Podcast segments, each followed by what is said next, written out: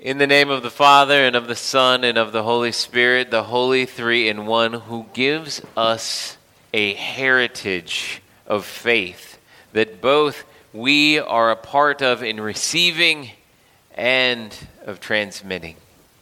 Dear brothers and sisters in Christ, I don't know if any of you have done any kind of research into your family tree, into your ancestors, if you know any of their stories, but if you get into that kind of thing, usually the thing that I hear, from people is that they end up finding something of a surprise.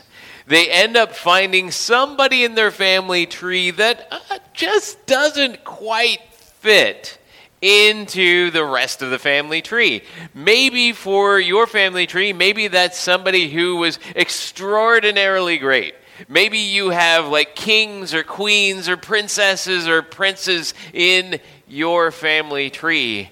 Or maybe you have uh, some of the other types of people. Maybe you have a horse thief in your family tree. Maybe you have somebody who, well, is a traitor. Maybe you have somebody who you, you don't necessarily feels that good about being in your family tree in the first place.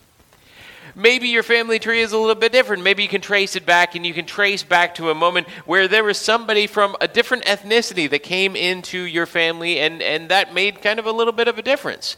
Or maybe you can trace back to your family tree and you can trace back to a point in which there was a religious divide in your family. And, and whatever it is, we all kind of can get that sense of uh, going back in our family tree in time, thinking about that lineage and being kind of surprised about who's there.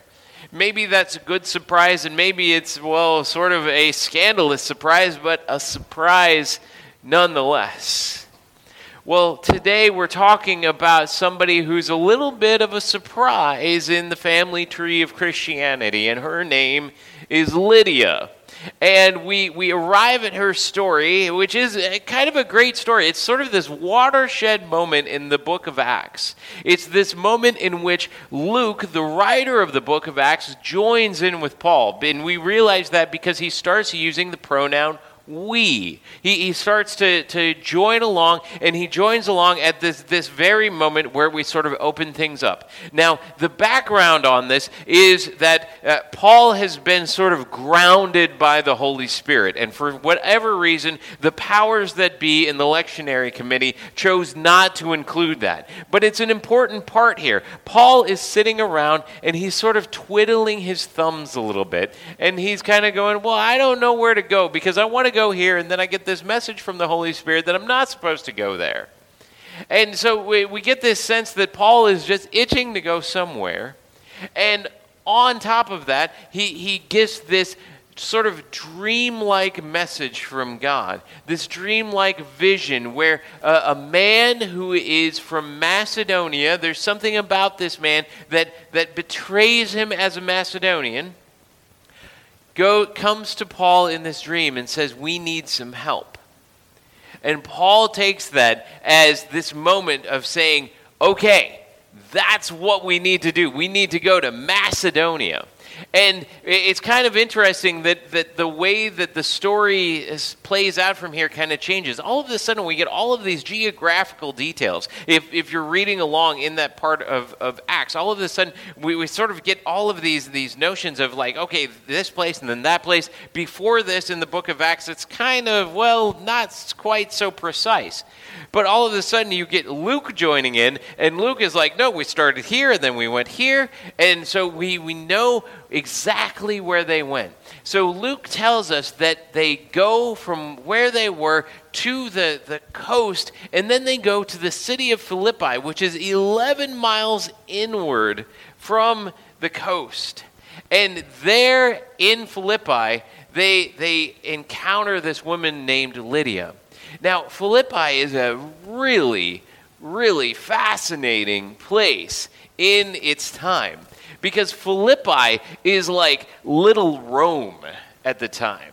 Philippi is, basically it's in southern Europe, but it, it, it acts and behaves as if it were Rome. It would be like if you traveled to someplace in uh, South America or someplace in Asia, and there you found a, a sort of American city.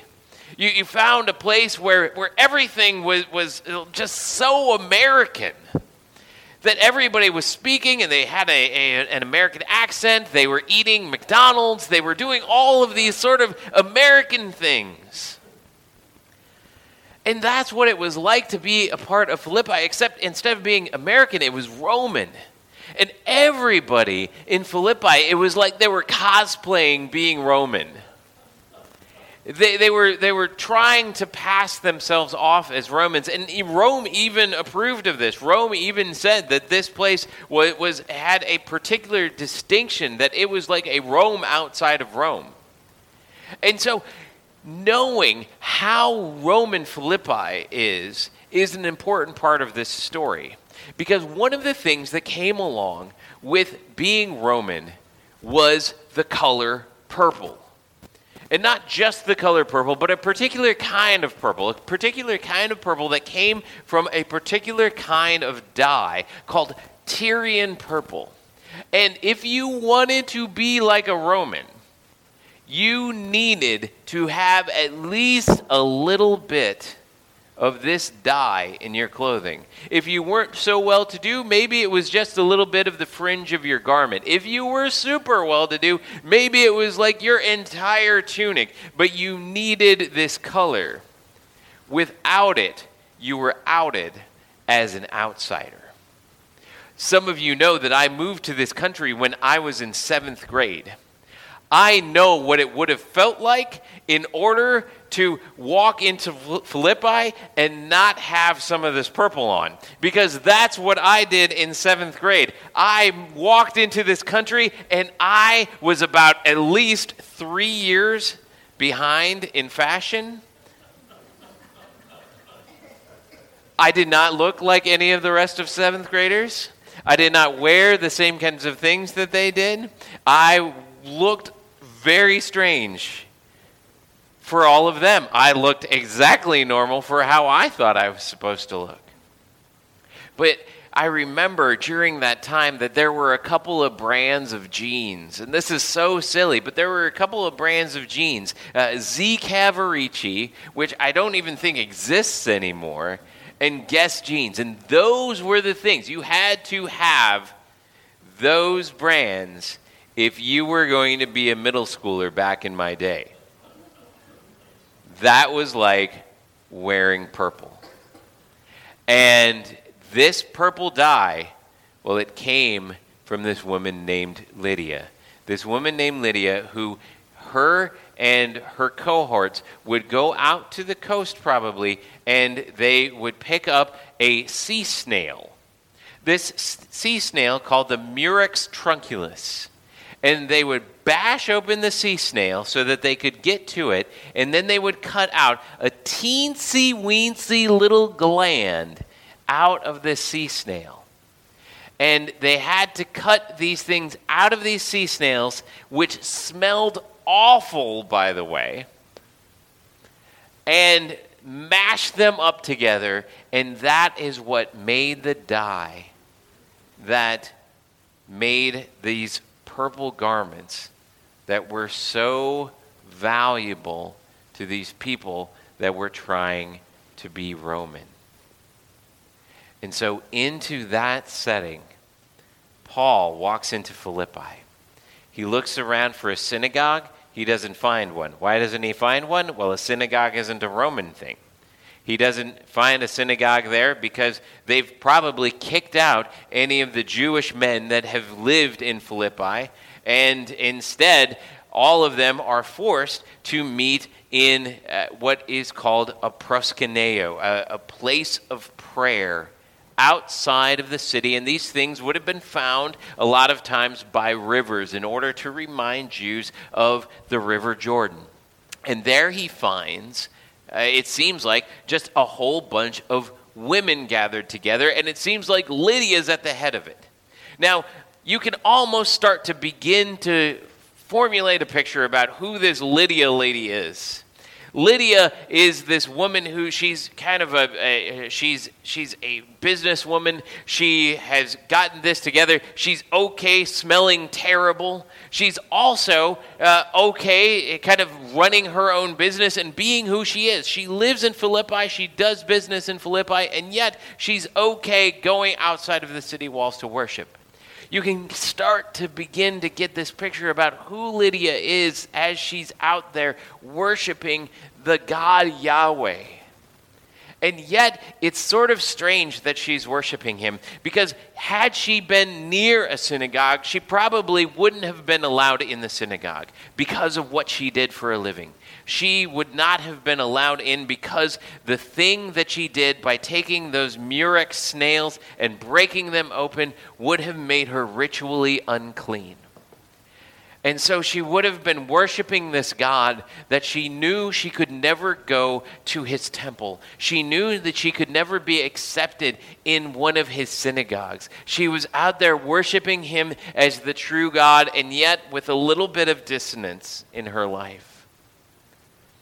And into that walks this guy named Paul. And Paul comes in and talks to her and talks to the other people that are gathered there with her about this Jesus. This Jesus that would include her no matter what her ethnicity was. This Jesus that would include her no matter what her job was. This Jesus that would include her no matter what her background was. That all she needed to do was believe that he died on the cross in order to save her from her sins, that she could become a part of this movement of his in the world called the church, called the way. It must have been such great news for her and such great news that she ends up getting baptized, and not just her, but her entire household. You can almost imagine that all of the ladies that were with her at the riverside, they probably got baptized as well. And all of the people that worked for her, and all of these different people that were making all of this exquisite fashion, were like, Yeah, I'm a Christian. And you can imagine what kind of an effect that had in the region of Philippi. As Lydia invited Paul and Luke and the other disciples into her home to use it as a headquarters. And you can imagine the effect that that would have had as the word of Christ and his acceptance, the word of Christ and his forgiveness began to radiate out from Philippi. And we know that it continued to do that because later on, Paul is locked up in jail and he's writing a letter to Philippi. And he's saying things about how faithful they are. We know that if we were somehow able to look back into the, the DNA, the ancestry of, of our Christianity, that probably a few of us could maybe link our Christian ancestry all the way back to this Lydia. All the way back to this, this woman who heard the good news of Jesus Christ, including her into his kingdom. And how she then went and witnessed to that good news to other people. And how those people then witnessed that good news to other people. And how those people went and witnessed that good news to other people if you think about your ancestry, if you think about the people in your family, it's possible that you can think back in your ancestry to think of the first person that may have been a Christian in your family. Maybe it was just a generation ago, maybe a couple generations ago. Maybe it was more than that. Maybe there's been generations upon generations upon generations of people that have been Christians in your family. But it's likely that you know what it's like to have that kind of a heritage of people that spoke the Word of God into your life.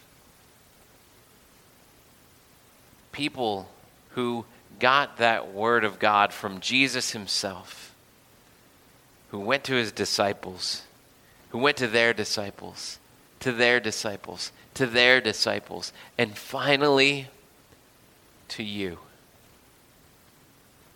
So that you could be included by that same all encompassing grace to be a part of a great heritage of God's grace working in your life and in the lives of people that have led up to you hearing about His grace.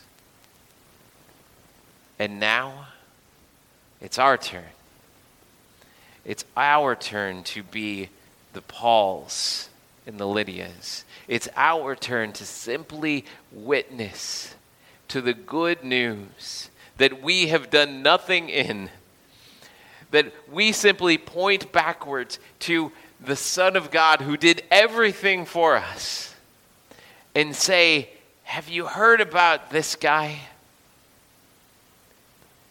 Because I know generations upon generations of Christians in my life who heard about him. And it made such a difference in their life. And it can make a difference in yours. May you go out there knowing that you bear with you this week the heritage of generations upon generations of Christianity and that you also bear within you the smallest little kernel, just like that small little gland from that snail that can leave an indelible mark on somebody else's life. Amen.